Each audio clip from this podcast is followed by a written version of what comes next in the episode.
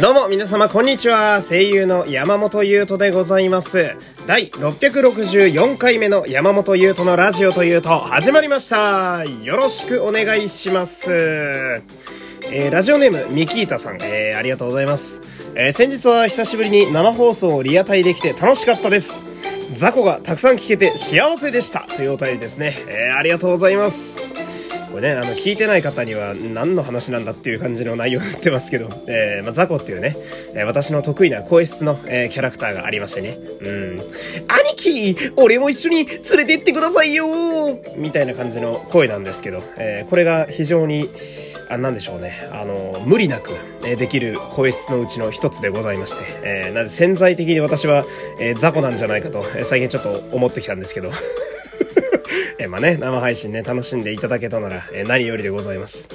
でね、前回のその生配信がですね、私のボイスサンプルをですね、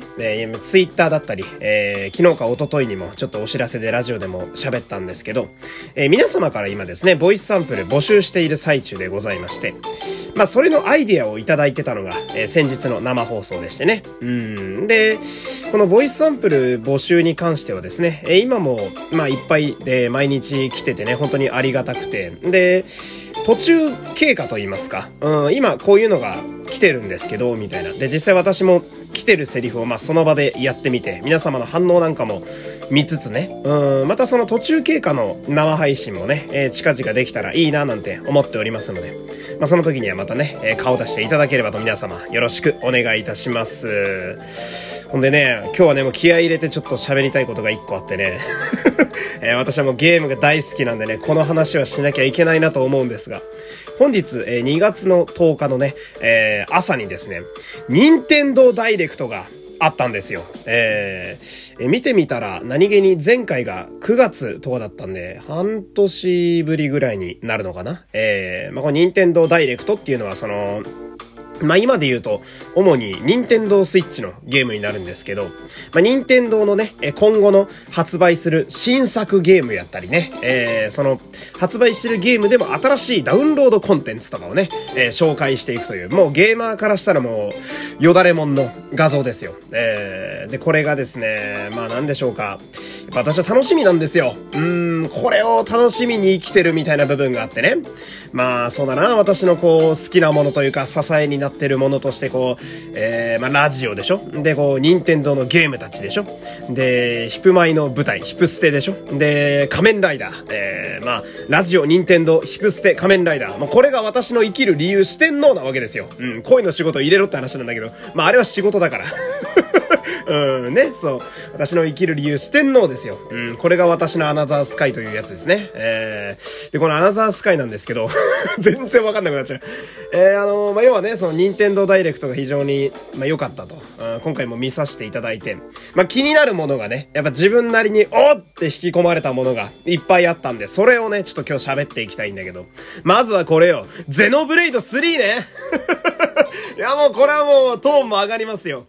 ゼノブレイド3よ。ああもうほんと全くねなんでしょうか、こう前触れなく、最後にドーンとぶち込んできた、まさに鳥にふさわしい、ゼノブレイド3ですよ。私はこのシリーズ大好きでね、1と2合わせて多分500時間ぐらい余裕でプレイしてるんですけど、そのぐらいやってもまあ飽きないゲームになってましてね。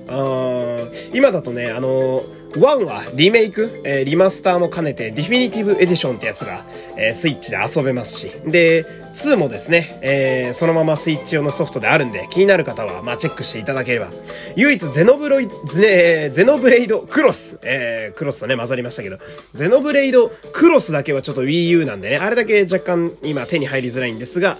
まあ、ぜひ遊んでいただきたいんですけど、そのまあ、オープンワールド RPG のね、傑作やと私は思ってます。世界の隅々まで、だだっ広い世界を、走破できて、泳いだり、登ったり、走ったりしながら、広い世界を探索して、いくらでも遊べるというゲームでございます。だから必然的にプレイ時間が勝手に長くなってってね、本筋のストーリーがあるのに、そっちのけで、世界を探索するのが楽しいという、まさに私の思い描く RPG の理想ですよ。これれがゼノブレイドシリーズなんですが、でそのゼノブレイドを作ってる会社、まあ今は任天堂がね、発売元になってるんですが、開発してる会社自体のそもそもの私ファンでして、モノリスソフトっていう会社が作ってる RPG なんですけど、モノリスソフトのね、まあ、ゼノシリーズもよう知られてるんですが、たびたび言ってるんだけど、バテンカイトスっていうシリーズが昔あったのよ。ゲームキューブにね、出てたシリーズで、まあ1はまあまあ有名なんですが、2は本当にマイナーで、なかなかこう知ってる方と出会えない人生なんですけど、まあとにかくその時からモノリスソフトが作る RPG が俺は大好きなのよ。すっげえ好きでね。で、嬉しいのが今回のそのゼノブレイド3は1と2の世界が繋がった正当の続編になってましてね。なんだか見覚えのある武器だとか、モナドとかいうキャラだったりとか、過去のキャラクターになんとなく似通ったキャラだったりだとか、メインビジュアルに1の時の、鬼神界のでっかい剣と、そして2のアルスかなが両方映ってたりだとか、主人公とヒロインと仲間たち、なんとなく今までのキャラの面影があるなとか、いろいろ匂わせる部分があったりなんかして、とても楽しみですね。でこれ発売がね、まあ、今年の9月やと、正直もうちょい待つんかなとは思ったんですけど、ちょうど私9月が誕生日でしてね、めちゃめちゃいいバースデーが迎えられるんじゃないかなと、とてもワクワクしておりますね。でそのこんなに面白そうやったら今からゼノブレイドやってみようかなという方も多分いらっしゃると思うんですけど、さっきも言ったようにものすごくやれるゲームなんで、めちゃめちゃやり込んで遊んじゃうゲームなんで、もう今日からやってください。さあ今すぐ中古屋に走るんだ。中古屋じゃなくても、いや中古屋じゃないな、任天堂の e ショップで買ってください。皆さんね、ダウンロード版でね、両方揃ってますから、ぜひゼノブレイド3、これな楽しみですね。ほんであとこれだ、ファイアーエンブレム無双風化雪月ってやつがね、発表になってました。これも、急に出てきてびっくりしたんですけど、まあ無双シリーズの、またコラボ無双ですね。任天堂だと他にもゼルダ無双とかありますけど、まああれのファイアーエンブレム版で、で昔あったんですよね、ファイアーエンブレム無双って。でまああれの風化雪月っていうシリーズに、タイトルを絞って、作ってるみたいなんですけど、そもそもまあ風化雪月ってめちゃめちゃ売れたんですよね。ファイアーエンブレムの中でもめちゃめちゃ売れて、世界的にもバーンって人気出た、でスマブラにもいるシリーズなんですけど、そもそもの世界観が超面白いのね。ファイアーエンブレムってそれぞれシリーズごとに、世界観とキャラが割と違ったりするんですけど、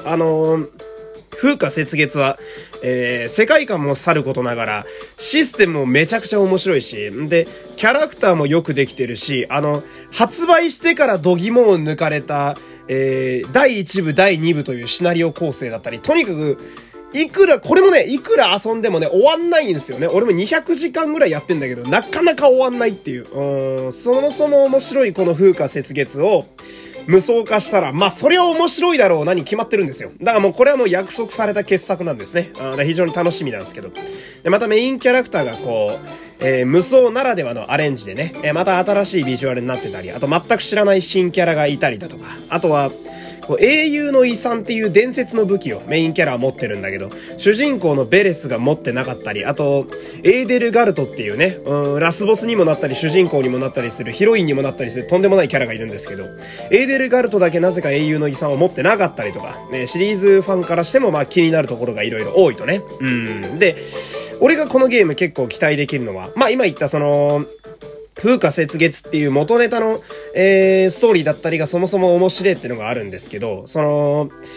前作ってたファイアーエンブレム無双って、まあ要は前編みたいな感じなんですけど、ファイアーエンブレム無双がそもそももうよくできてるんですよね。どうやら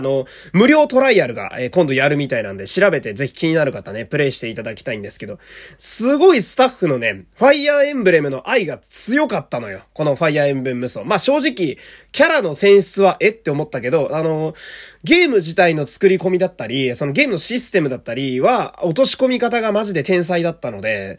すごい期待できるんですよね。これと同じことをまたやってくれるのかなみたいな。うん。で、あとは、長くあるシリーズ。今回で言うのはファイアーエンブレムシリーズ。うん。で、あと、他の任天堂で言うならゼルダの伝説シリーズと、こう、長くあるシリーズの中で一個のタイトルに絞った無双が面白いっていうのは、前のゼルダ無双の薬剤の目次録ってね、ブレワイの世界観だけで作ったあれ。で、もう証明済みなので、うん。あれがすごいよくできてたんですよね。前のゼルダ無双が。なんで、今回のファイアーエンブレム無双もめちゃめちゃ期待できるんちゃうかなと。そもそも開発元があれ、確か軍隊を動かすシステムが光栄テクモってね、無双を作ってるとこだったはずなんで、まあこれ期待できるんじゃないかなと。で、喋りすぎちゃったんですけど、最後にもう一個だけちょっと気になったのがね、13騎兵防衛圏っていうゲームがあって、これも、任代で発表になってたんですけど、これは、名前だけ俺聞いたことあって、あえてそのネタバレが、すごい大事なゲームというか、記憶を消してもう一度やりたいって言われてるぐらい傑作のゲームやってのを聞いてたんで、何の情報も仕入れずに名前だけ知ってたゲームなんですけど、これね、俺できてなかったのよ。この13騎兵防衛圏。なぜかっていうと、PS4 か PS5 のゲームなんですよね。で、私、スイッチしか持ってなくて、だから気になってるけどプレイできなかったっていう状態だったんですが、今回この任天堂ダイレクトに来たということはつまり、この評判が良かったゲームがやっとスイッチで遊べるようになったということなんですね。これもめちゃめちゃ楽しみです。発売日が偶然13騎兵が4月、風花雪月が6月、ゼノブレイドが9月なんで、まあ今年も退屈しないかなと、思わせてくれるわけで、もうこちらのね13騎兵はね体験版がねすでに、発表になっておりまして、もう俺さっきダウンロードしました。だから非常に楽しみなんですよ、この辺も。とにかく、全体的にとても満足のいく任天堂ダイレクトやったなと。もし次またあるんだったら、今度はブレワイの続編の話だとかね、その辺になるのかななんて思ったりもするわけなんだけど。やっぱ任天堂はいつだって俺にね、生きる理由をくれますよ。ここが私のアナザースカイというわけでね、これ気に入ってるんですね、このフレーズ。そんな感じでハイテンションですけれども、今日はこの辺で終わりたいと思います。山本優斗でした。お付き合いありがとうございました。さよなら。